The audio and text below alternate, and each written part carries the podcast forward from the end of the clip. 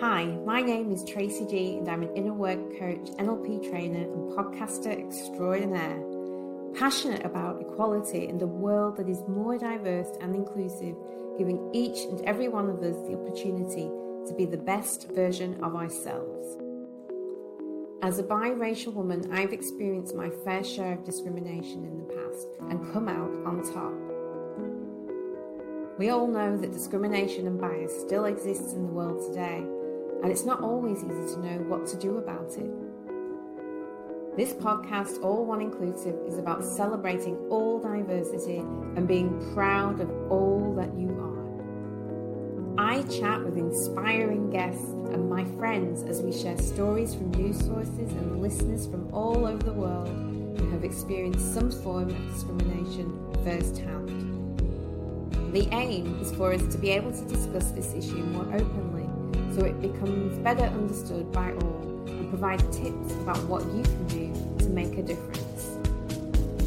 The world may have a lot of catching up to do, but if we can imagine a more equal world, we can create change step by step, ripple by ripple. Hiya. Hello. Hello. How are you? I'm good. and here. And here. Yes. Thank you for joining this morning. That's great. Yes. Up and being productive. Mm. So what's what's new with you? What's been happening? Um, I don't know. I haven't done much except for work really last week. What did you do yesterday? Yeah, I mean, I did. We did go to the city and walk around and have ramen and do some shopping.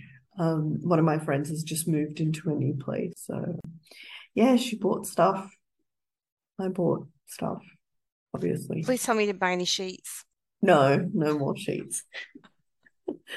I um, I still haven't gotten to cleaning them out, so yes. Yeah, Meenal's got some sort of fetish for sheets.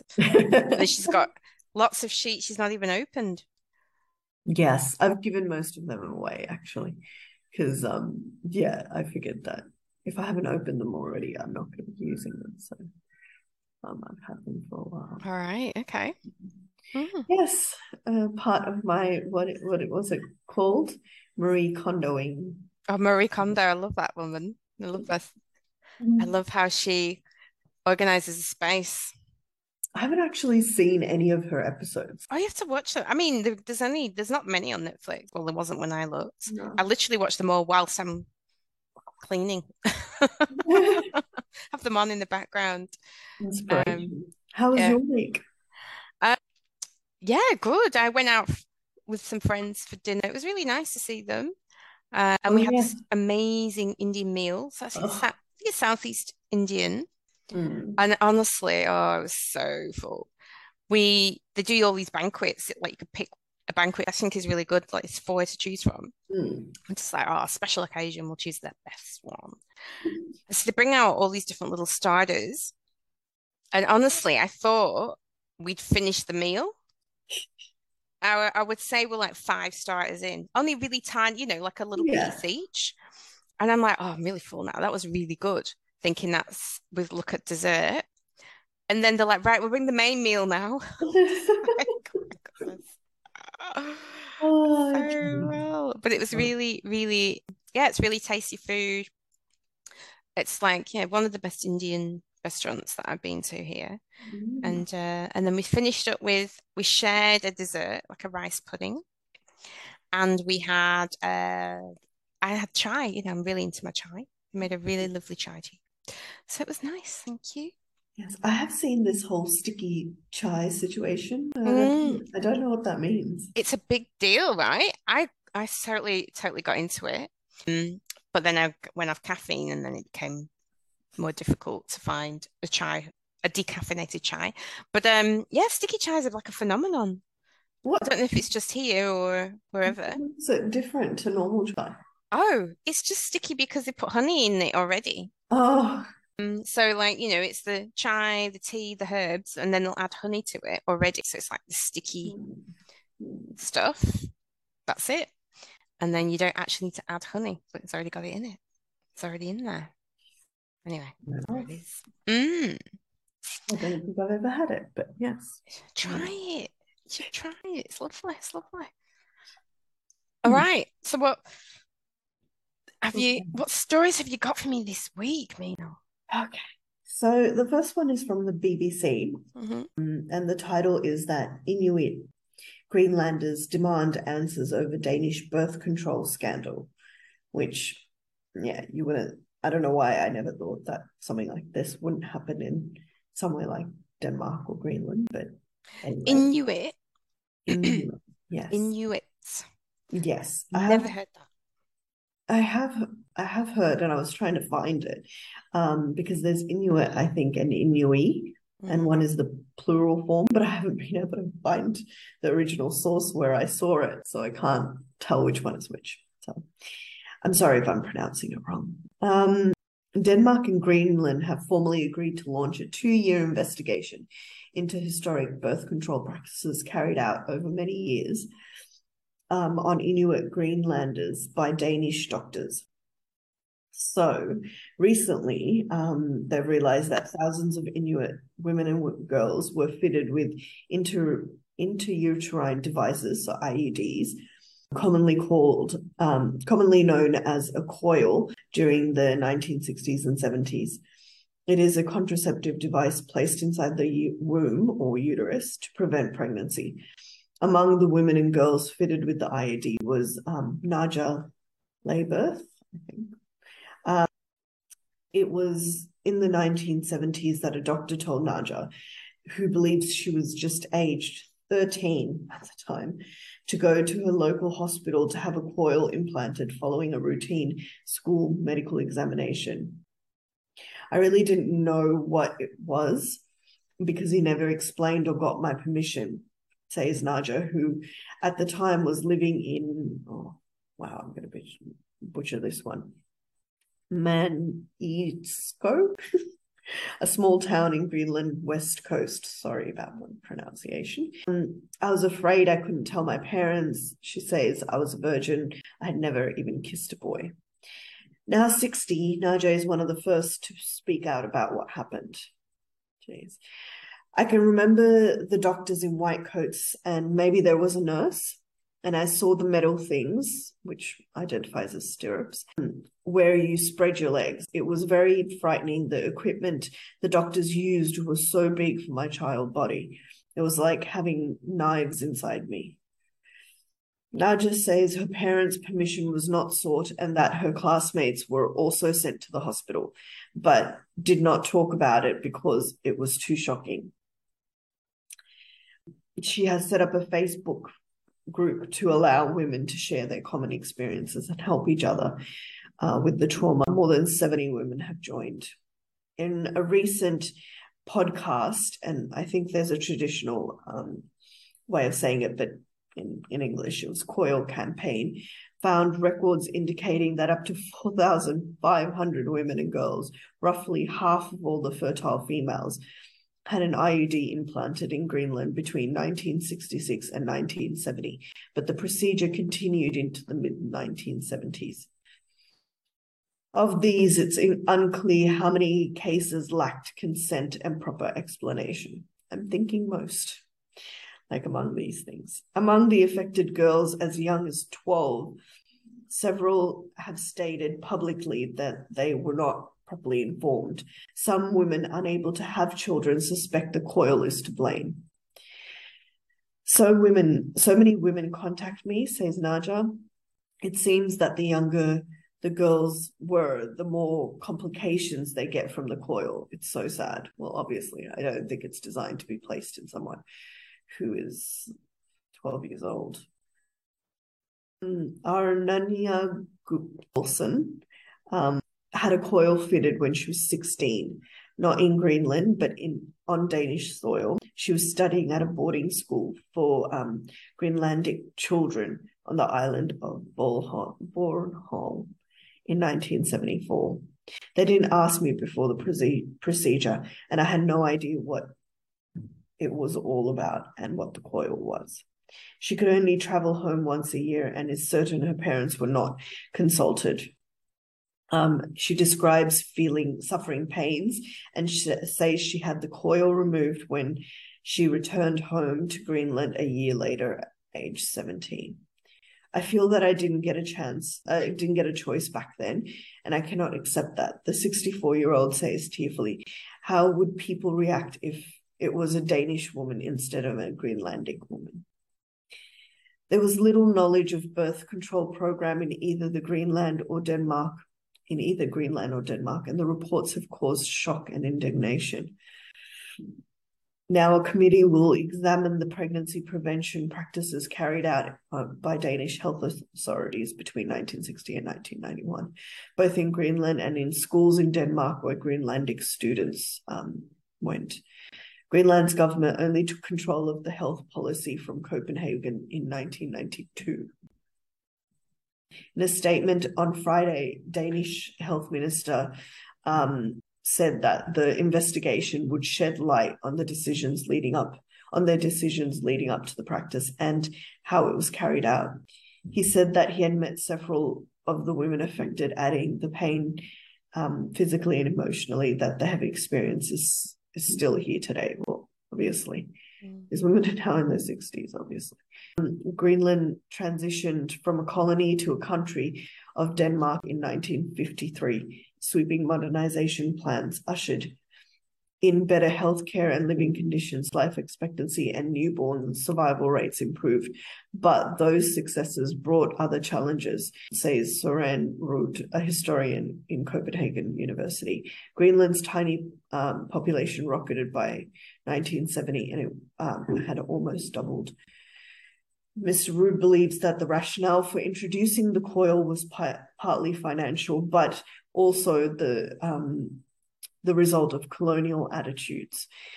There's an obvious interest in trying to limit the growth of the population, he says, adding that it reduces the challenges of providing housing and welfare services. A higher portion of young women, single mothers um, was another concern that prompted family planning initiative. Doctors wrote about the COIL initiative in journals perceiving it as a success. Mr. Ruud adds, records show the birth rate halved in just a few years. Katrine Jacobsen from Nuuk says she was only 12 when she had the coil fitted and remembers being taken to the doctors by a relative relative's girlfriend in 1974. She had the coil for almost two decades. Holy shit and suffered pain and a string of complications in her late 30s. Her uterus was removed. It's had a big impact on my life. I never had children. I never told anyone. I always thought I was alone. Today's IUDs are small tears uh, like devices, but the earlier in the 1960s were S shaped and much larger. In a uterus that had never been pregnant, it, it would give me more bleeding, more pain, a bigger risk of infection says a gynecologist in the Queen Ingrid's Hospital in Nuuk. In the 1990s and 2000s, she and her colleagues came across patients struggling to conceive, conceive who were unaware they had the coil. It was not a big number, she says, but it was also not unusual. In a couple of cases, we were able to date the IUD back to back to women who had abortions and probably had it placed after an abortion without being told. According to Greenland's Human, uh, Human Rights Council, conventions on family and life and privacy were breached. We need to get it investigated to know whether or not it was actually a genocide, says the council's um, chairperson, adding, "We we don't want to whitewash the report." Wow, that's massive. Yeah. That is huge. Really, I just, well, lots of things. My first thing is I never knew that this is my ignorance about the world, mm. that there was a, I just didn't consider an indigenous population, but I guess if you think about media and what you might see, I guess Eskimos, mm. are indigenous, you know, that kind of stereotype. There's an indigenous population. Mm. And Greenland in Greenland for for the UK when you're a child is a place where Father Christmas lives. Yeah. Um, but yeah, I had no idea about an indigenous community living there. Inuit, Inuit people. Inuit, I do believe so. Yeah, and I think there are different. Well, anyway, the one I was talking about was that I heard in um was in Canada, but she Inuit were one of the people that live, one of the ethnically indigenous people that live in Canada as well. So, um, but there were others, and she was trying to explain the difference that not everybody is an Inuit and that they don't really call themselves Eskimos. That's what I'm sure they don't. I'm sure that's a Western label. Yes, exactly. But I mean, I mean, I'm sure this is this has happened in other countries where there's been colonization and they're trying to you know stem the population but it's cruel and um, shouldn't have been done but i just i guess yeah part of my head part of me can't get my head around it. Mm. i mean it's more about the the time as well in the 60s yeah. I just think it's just well obviously it's inhumane and it's cruel it's almost might be a genocide. And when they investigate it, I guess they'll decide. But then, yeah, the rationale, I'm just like, what is the rationale? Is it, yeah, to control the population? Yeah. And I think people don't realize how like impactful that is to a population, like how much hurt and whatever people carry with them. Mm. Because like and and you know around colonization and people are so wanting you know the um indigenous population to like move on. Like I know. just get move on. It happened yeah. ages ago get over it. It's just whatever.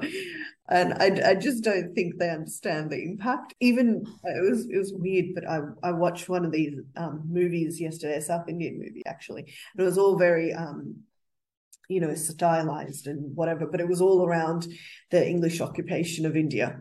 And right. like it was it was not based on on uh, anything I don't believe it was based on any true events or whatever, but it was literally the whole thing was about, you know, the that population in that town like fighting back mm. of the English and, you know, like just celebrating that they were like killing you know um, english soldiers and things like that and and also showcasing you know the the cruelty and whatever that that happened when the english were in power. But you know it's and to me i think indians i guess are quite empowered but they still feel feel so wronged by it. So i think you know to say that you, you just need to get over it is is crazy for mm. people to assume that that's going to happen yeah.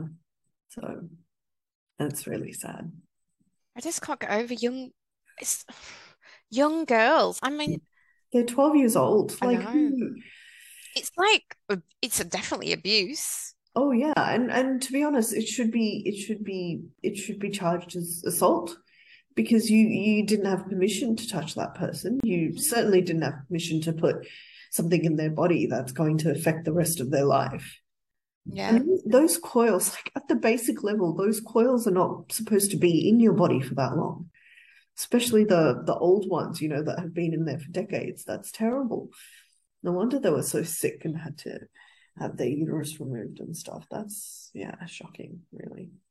I just um, can't get over it. I mean, there's like I've heard people in bad taste joke about sterilizing groups mm. of people in your low, low socioeconomic um, environments. And it's like, it's not even funny. Uh, wow. It's like, oh, it's just shocking. It's a shock that actually. Yeah.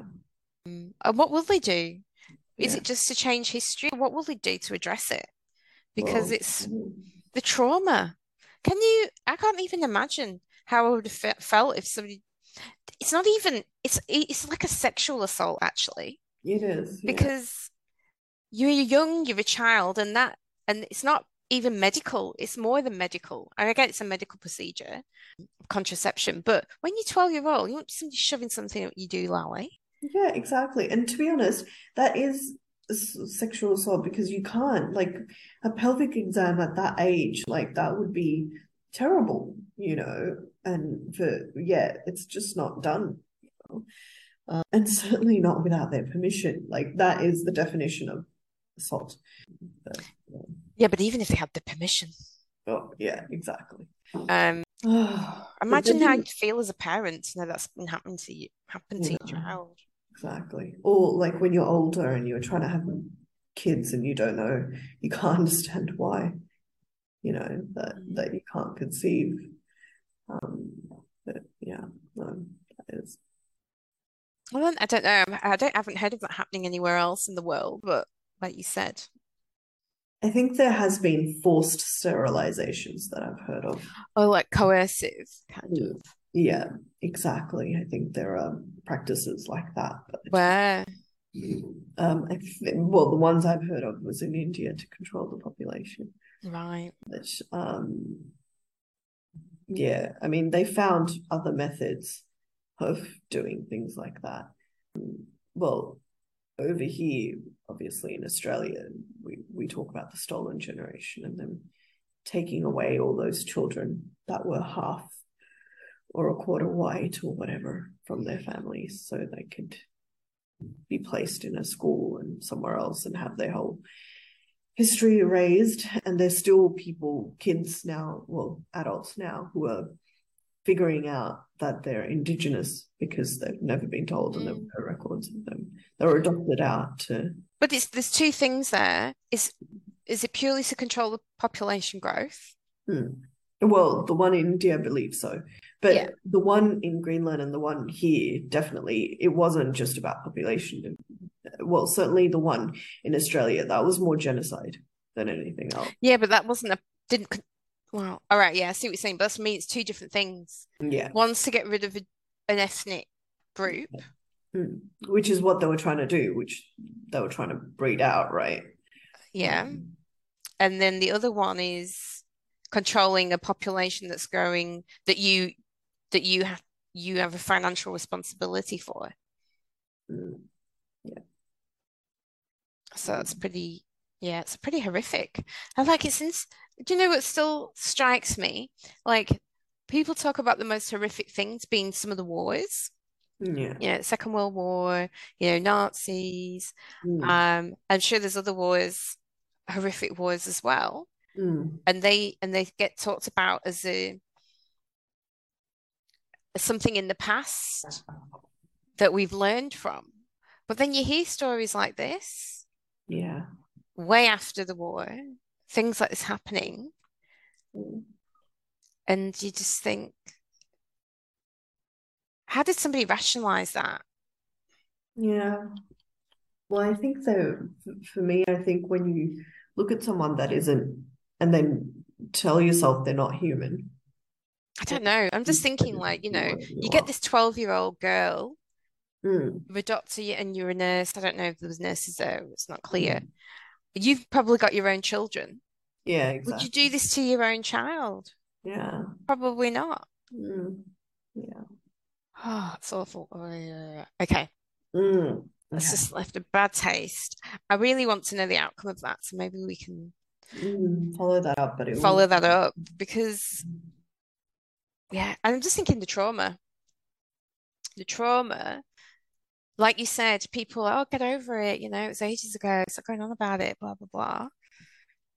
Um, and even here, sometimes I hear people talk about oh, it's politically correctness and um, they just need to move on. Yeah. But people don't realize about um, generational trauma Yeah. and it's carried forward.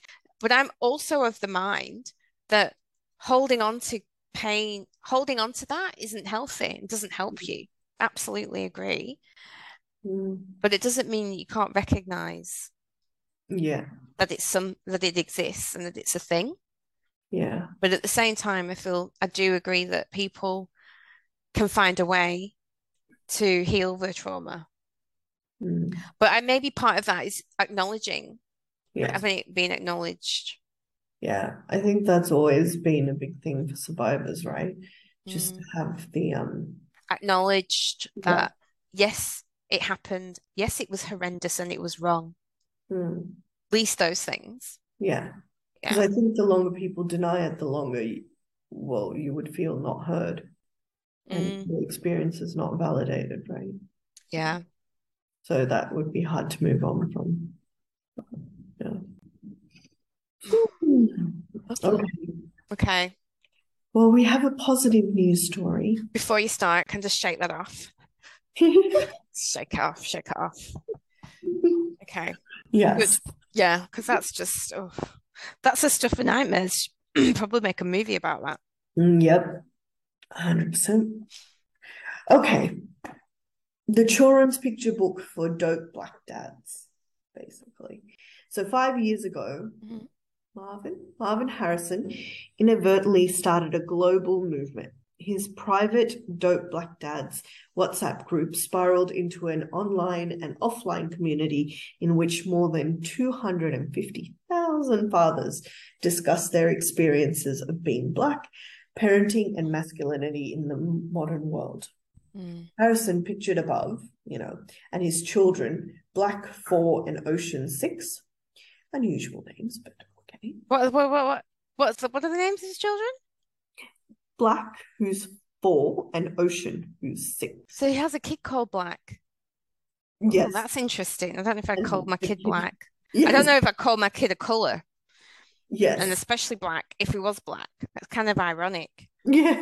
It's like calling your white kid white. Yeah. Or I mean, there, although the name Gray is a thing, right? it's a surname. Oh, Yeah. Oh. I've Oh. never heard it as a first name, Gray. Oh, I've I've read it in your, you know, ages ago in your Mills and Boons books. So I think it's very old. Gray's as a, as a first name. Yeah. Hmm, Okay. Mm. very odd. Yeah, but I think Gray's got a historical Yes, I context think from that's what it something like some sort of occupation. I'm trying to think Um, what's gra is it a grace? Is there a grace such thing? I don't know. Grace Smith. I don't know. I'm, I have no idea. I'm just something about that. But yeah, okay, interesting. Black and Ocean. Ocean. Yes. Very these are very hippie hippie start sounding names in my judgment, if if I have. I've I have heard the name River River, yeah. name and also um We have River Phoenix, don't we? yes, exactly. And also rain, which you know um can be spelled because there's a rain Different ways of spelling in that yeah, rain. Exactly. And then there's I think there's an Indian name that matches up with that. So it doesn't Ah, actually mean rain. It means just it's a different name. okay. And then this, oh, oh, we know someone called, well, I don't know them personally, but I know of someone called Sunshine. Well, there you go. Yep. But Joe's friend's called Sunshine. Yep. I'd rather be called Sunshine if I was going to be called so. anything. Yeah. Yeah, I mean, I don't mind river. I don't know if I'd like ocean, Mm, but um, All right, just go. Just before you go into this story. Just before, no, before you get in, out of control. before you get in the story, if you had to have a, like a name like that, what would you what would you pick for yourself? No, I I would either pick river or probably rain. I don't know. Okay. a name like that. Okay, I would th probably pick Sunny or Sunshine. Yeah, I mean, I think Sunny as a nickname, like lots of my cousins have the nickname Sunny. I don't know why, but um, it's the same with lots of my cousins are named Bobby. So Oh, really? Anyway, so but yeah, I don't know. I don't- mm, not. River, yeah, I could get used to River. Okay, cool. Hmm, River is your new name. All right. River's my new name. Okay. Hmm. Um, right. He has now published his debut children's book, I Love Me, a collection of positive affirmations for preschool age children designed to boost confidence, enhance self-image, and promote resilience. I've always done daily affirmations with my children. Things like, I am loving, I am powerful, I am kind. Harrison told Positive News. Mm. It started as a bit of fun, but it became a real game changer for them, giving them tools that they could use for um to uh, when they feel afraid. In a time where um, being black can potentially create challenges other children's wouldn't other children wouldn't have to consider. I saw real power in these simple techniques. The, blo- the Dope Black Dads movement may now e- encompass a multi award winning podcast, books, and a spin off Dope Black Mums community, but it all began with a single text on Father's Day in 2018.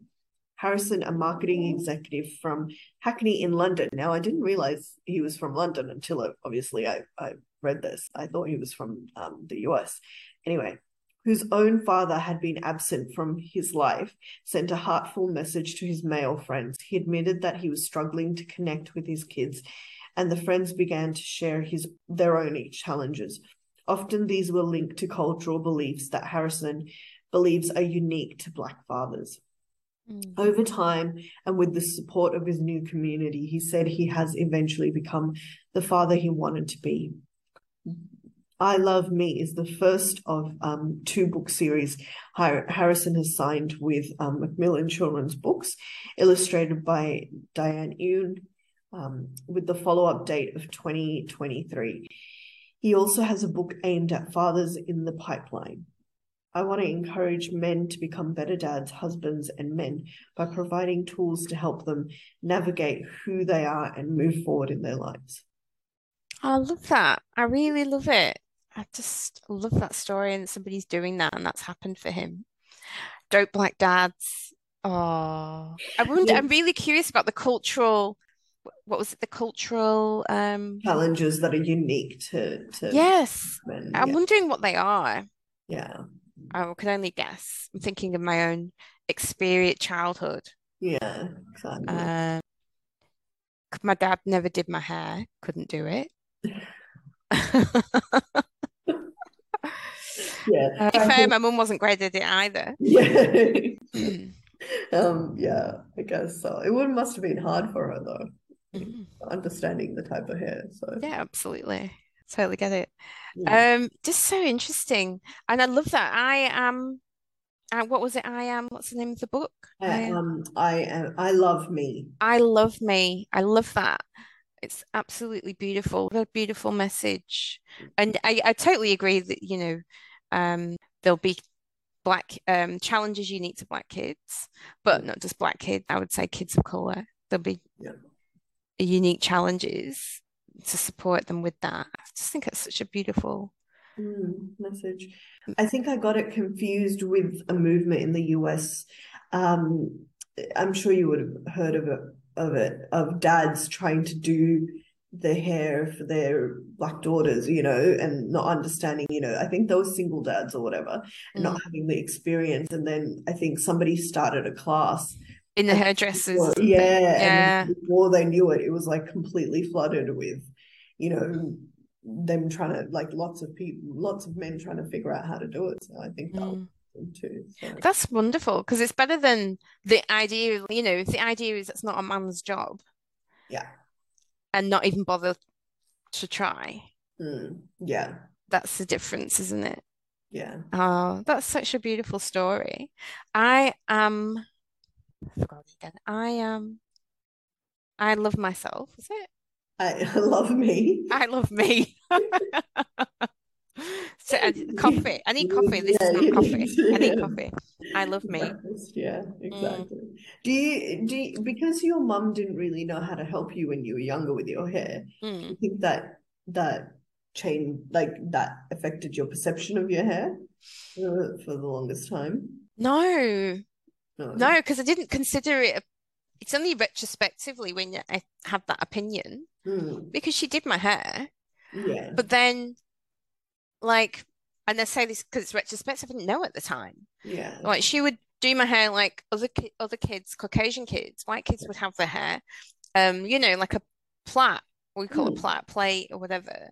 Yeah. Um, picked ponytail, mm. but a ponytail looked completely different on me. Yes. Um, with my hair. And the only problem with those styles for this type of hair is that you you're pulling back. You're always pulling the hair. Yeah, exactly. To do a ponytail or to do one plait. yeah. And that breaks the hair. So yeah. when so you'll see pictures of me as a kid and I look like I, I have a lion's mane. Oh. Because it's the broken hair just at the front. Oh. I look like I have a mane. Yeah. But no, no, it didn't. No, none of none of that bothered me at all as a child. I didn't even know any different. Yeah. Um, it's just after that, knowing more about my hair and how to look after it, mm. I realized that you know those styles weren't conducive Mm. And plus, I never had curl. I never had a curl then because it wasn't styled that way. It was just brushed Yeah, sure. and put into something. So I won't say never actually. Was, when I was really, really young, there was it was curl like like toddler age. Yeah. Um, but yeah, it's just interesting. Different cultural challenges. And Mm. yeah, I talk about that all the time. It's it's just funny. But I love I just love this book. I really want to I was thinking I'd buy it for my nephew, but it said it said it was preschool. Mm. Um, He's a bit older now, Yes. but I love that. And actually reminds me, um, someone I know done something similar, Mm. and his book is called I Am Awesome. Oh. And again, and it's specifically targeted at children to empower them to overcome challenges, feel good about themselves, and know that they are awesome. That's the whole Mhm. point. And I've actually bought, I bought the book because, and they got him to sign it for me.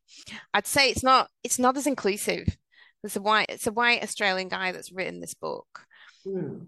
but he doesn't know any different, right? Yeah. I, I remember actually having a conversation with him because he wants to he wants to take this he wants to take this as an online as a global as a massive thing and he genuinely really wants to help kids yeah Mhm. know their value their worth and believe in themselves and that's a beautiful beautiful beautiful um idea I really hope he's successful and his characters like one he's got his main character is a, a child who's white and there's two main characters actually there's a white child and then the other and there's a girl who's who's darker skin but he didn't I think his initial intention was to use um a First Nations character Mm. but he he avoided it because he said it was too hard because when he consulted about the you know the appropriate way to um, represent that character it just became too difficult as in all the different Mm. requirements and Yeah. it was it just put it in the too hard basket basically Yeah. and ended up using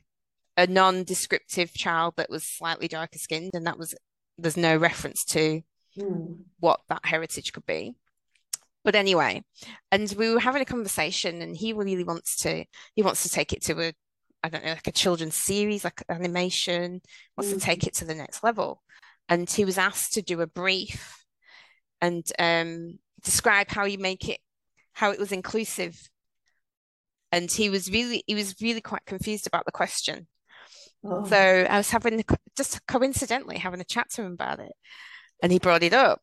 It was genuinely like, well, he was thinking more like his team of people working behind the scenes. You know, there's women, there's, you know, lots of women doing it. He doesn't doesn't understand the broader Yeah. idea and the content. So I brought up the whole idea of representation, actually, and that's when he told me the story about the characters.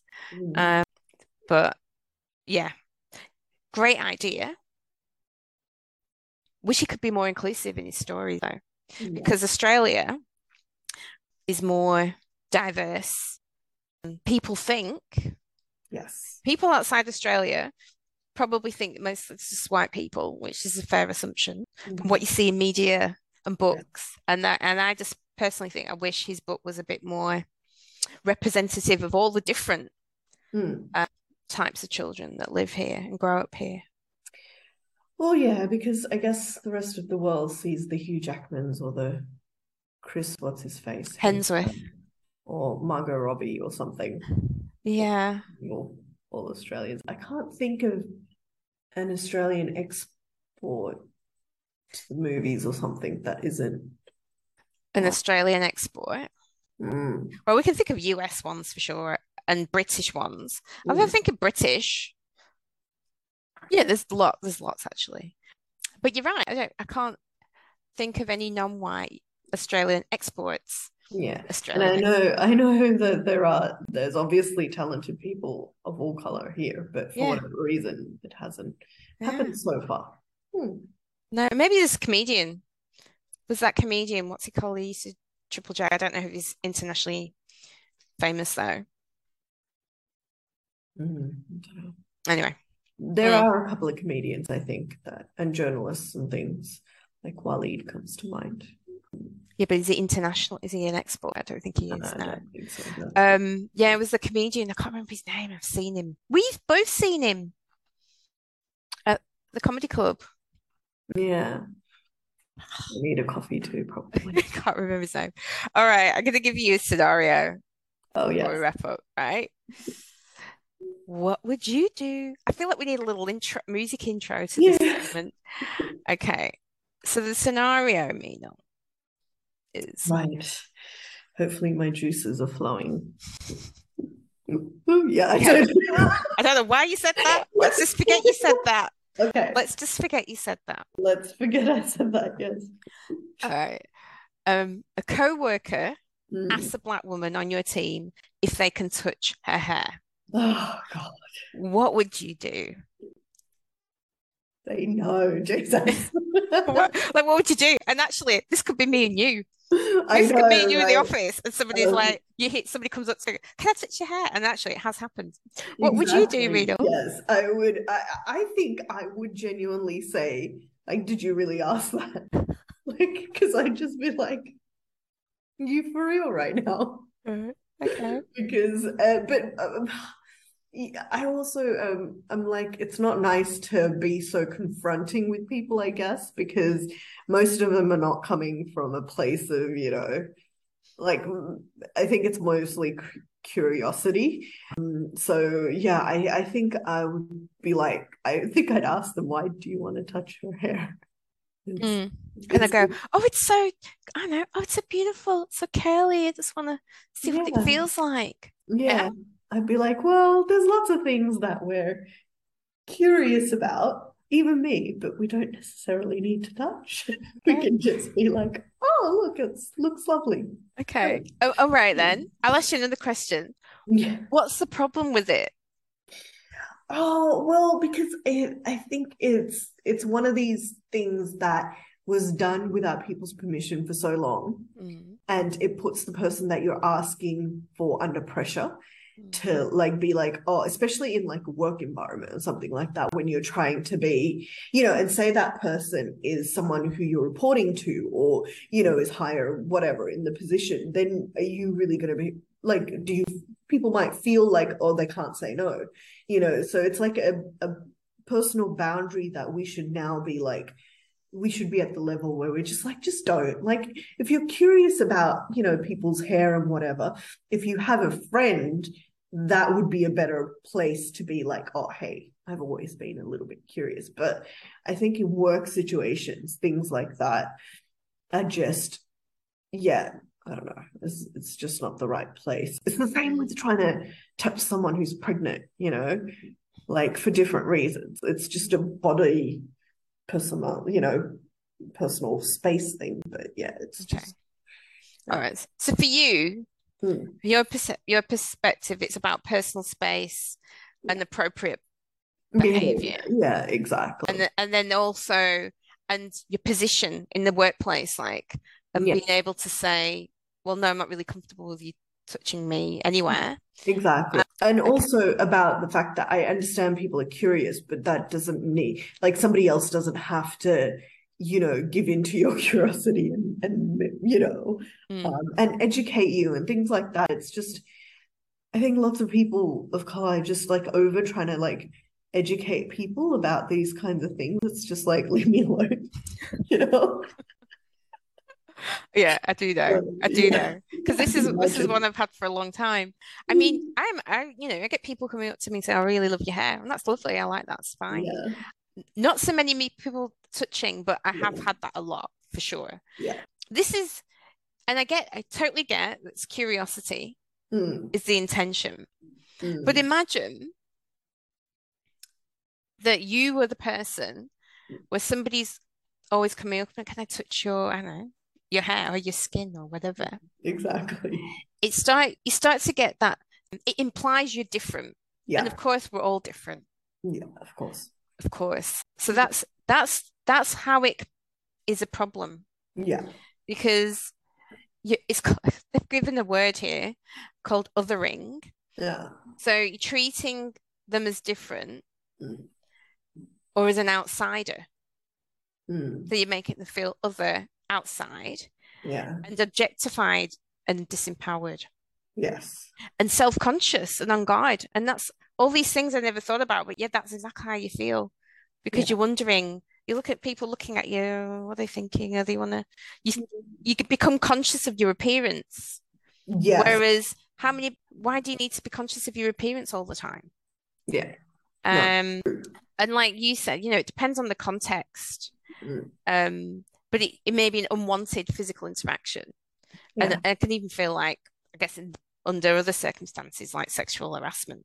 It really just depends on the on the context. Um, but this is, you know, in a workplace. Mm. So yeah, it's that whole idea of feeling other, feeling different, feeling like an outsider, especially when it's a common common thing. Yeah. It's completely different if you're really good friends Yes. and you know they have this admiration for your hair that they talk about and they just said i really would love to know how it feels can i you know that's different completely Yeah. different from this kind of scenario so what you could do is you if it was you about you know me and you and somebody does that to Mhm. me you could jump it you could jump and say something like hey asking to touch a black woman's hair is not okay Mm. Or you could do why do you need to touch it Yeah, exactly. it looks great from here Yes. Uh, Be happy with that. Well, it kind of reminds me a little bit about, you know, when we went to that dance thing, yeah you know, and there were, I swear there were like five or six people who stopped you and was like, can I, can I take a photo with you? Obviously, you look gorgeous, but um, I think it was also because, you know, I don't know, it just, and the more it happened, the more, like the first few times I was like, oh, she looks great, it must be a thing. But the more it happened, I was like, wait, hang on a sec, like, what's going on here? You know, it was just so, yeah, weird for me. And I was Mm. just, yeah, I didn't know what was happening, but I think it wasn't, I don't, I think you were okay with it. you know. I I'm okay with it now because why am I okay with it now? I think it's not okay, Mm. but I don't get offended by it now because I've come, I don't know, I've got some res resolution about um resolution about being objectified or Mm. being different Mm. because the fact is, and actually, do you know what it is? It's because I'm living I am a foreigner in this country. Yeah. That's what it is. I am different. Yeah. Okay. and and and that's a fact. But Yeah. when you're in a country where you're raised and there's other people, there's a lot more people that look like you as well. Yeah. not- But in you born and grew up there, to feel other and different is not as Mhm. comfortable Yeah. because then it's it's suggesting you don't fit. Yeah. So that's why here it's completely different for me because yeah, I am I am different. I'm foreigner. You don't have a lot of black people here. No, Um, I think that's changing slowly. mm. But, um, but yeah, I suppose when you did first come, Yeah, it's definitely changing. Um, and then and then in companies in general, it it's some it's a discussion about why an example of why you could need anti-racism training or Mm. allyship programs, you know. This is the whole diversity, inclusivity, equ equality Mm. comes in. These are the types of things you address. Because some people just have no idea why Yeah. that's a problem. Yes. They'll they'll say, oh, you know, oh, some people are just curious. It's not, that's not what's the harm in that? And that, when we're telling you what the harm in it, we're telling you as people where it happens to us regularly what the harm is, Exactly. why it happens. The request may be motivated by hair bias. The idea that there's something exotic, wrong, or unprofessional about a black woman's natural hair. And actually, this is these are all these things are true because I've all I felt in various stages of my life, I felt that this hairstyle, this natural hairstyle, was not attractive, Mm. not attractive, horrible, wrong, um, or exotic. And the exotic just comes from a minority, basically doesn't Mm. it? The idea of exotic. Like I mean, traveled traveled around the world, and you know, you go to countries that are primarily uh, people of color, whether that's black or whether that's Asian or another, Mm, or some sort of Mediterranean. mm, And, you know, people that are really fair skinned and red hair would be exotic. mm. You might even get, you probably probably get red hair people going to China when people want to touch their hair. Yes. And I do know that they they have like, you know, photos. They, they, Yeah, the pho- the whole photo thing, exactly. that's the whole exotic thing.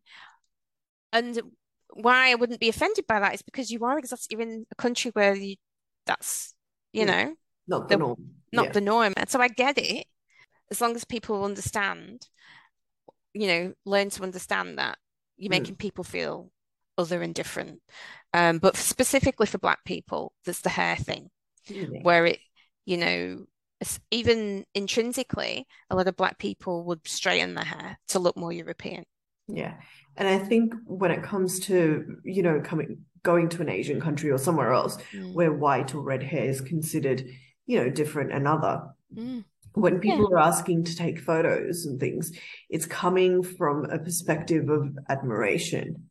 You Yeah, know, I think that- exactly. that's Yeah. a little bit the context also makes a difference, right? Yeah. Um, the context as well and where it's coming from. It can be coming from an admiration and an exotic, and this is beautiful, or be coming from this is awful. Oh, got a picture yeah. of this. So I've never seen this before and this is so odd, you know. yeah, whatever. So, exactly. Odd, wrong, exactly.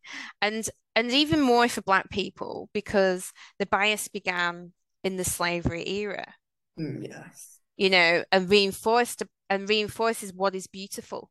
Yeah, exactly. And so that's been a problem, you know, a problem, really personal problem for me as well. Um, and then even some companies will still pr prohibit natural black hairstyles. Yeah, that's crazy. But and we did did we cover a story where one of the swimmers, yeah, It's the Mm. swimming thing yeah, swimming caps. Yeah, exactly. And uh, I have heard so many stories about black athletes having to cut their hair or they can't swim, or, you know, um, I think there was one for wrestling where they were like, no, no, no, your your hair isn't coat, so you need to cut it. And they cut it at the side of it's just it's, Yeah, it's really bad. it's And but like you say, there's still still companies now Mm. that would say that um, your hair isn't appropriate for the workplace, which crosses a personal boundary. it really does. It really does. So that that is why it's a problem. People don't understand why it's a problem. That's why it's a problem. Do you, so it's a weird question, but Mm. um, men who have to shave or company dress code, Mm. what do you feel about that? I don't think I don't see why men would have to shave. I Yeah. mean, I'm thinking like, right, what are the extreme like? I, is that a thing? Is that really a thing, or do men feel they have to shave? Because I know that men are like, oh, I'm going to do after I need to shave, but is that actually enforced, or is that just an idea? Look, it probably isn't anymore because Mm. so many people are working from home. Um, but I don't know. I remember this because of a story my brother said back when he first started working. when Mm, he came to the office and he had, you know, a few days worth of growth or whatever, and his manager pulled him aside and said, Right, you need to shave the next time you come to the office. And actually, actually, the reason why it sticks out, I think he actually told him to go and shave, Oh, really? actually go home and shave or whatever it Mm. was. And then when he comes back, he, he needs Yeah. to. So I was That's like, interesting. I think I, I actually thought about this. I can't remember why I was another train of thought. I think in the workplace you want to look presentable, "Hmm, tidy. You, d you don't Mm. want to look like you just dragged yourself out of bed and picked your clothes up off the floor. yeah. I get that. Yeah. So shaving and not shaving, if you if you have a beard, that's different Mm. from s- a messy face. I don't know how to describe it. There's a bit of a difference. I don't know. Yeah. I don't know how. But then I remember there was some a guy I used to work with, really long hair, really big beard. Looked kind of messy, really. However, so what? Mm, Like he, you know, he, he didn't interfere with his work. Mm. Um, I don't know. I just I think it's more less more acceptable to have a beard now. I don't see a problem with people having beards if that's what they want to do. Mm, I think it did. Um, I think there was someone at uh, work who was like, "Oh, the beard is just annoying because of the mask." because the mask doesn't fit properly. Right. So that was the only other thing they were like. Well, that's a practical thing, right? Exactly. It's, it wasn't so much that oh somebody's telling them that they need to. They just were saying that I can't get the mask over my whole being. Mm, So yeah. No, I don't. I don't. I don't think it's anything yeah, at the moment. So yeah, interesting though that that was something that he was asked to do. Mm, yeah. But I always think it's an old-fashioned idea. I think it is. I think he was, you know, in his early twenties, and Mm. you know, my brother looks older than that when he isn't. So maybe it was, yeah. So, Yeah, maybe. All right, we better wrap this up because I'm yeah, I'm I have to edit this. Oh, well, it was really good talking to you. Really good stories today. Mm-hmm. I'd love to love to hear if anybody if anybody's experienced the whole can I touch you because you're exotic thing, and whether it's coming from a place of oh that's a bit wrong, a bit odd, or coming from a place of oh that's amazing and a beautiful and a, a kind of admiration kind of thing. I'd be curious to hear what other people's experiences are of that. And um, yeah, that's it really. Mm, Okay. Anything else? No? All right then. We'll speak to you next week. See you then. See you then. Bye. Thank you so much for tuning in. We hope you have as much fun with us today as we did. If what you heard resonated with you, don't forget to show the love and like our YouTube channel, All One with Tracy G. Give us a five star rating on whichever podcast platform is lucky enough to have this episode because they rock too. Feel free to email us stories or questions at alloneinclusive at gmail.com and sign up for my newsletter if updating yourself about everything which goes down sounds like something right up your alley at tracygandu.com. Until the next time, see ya!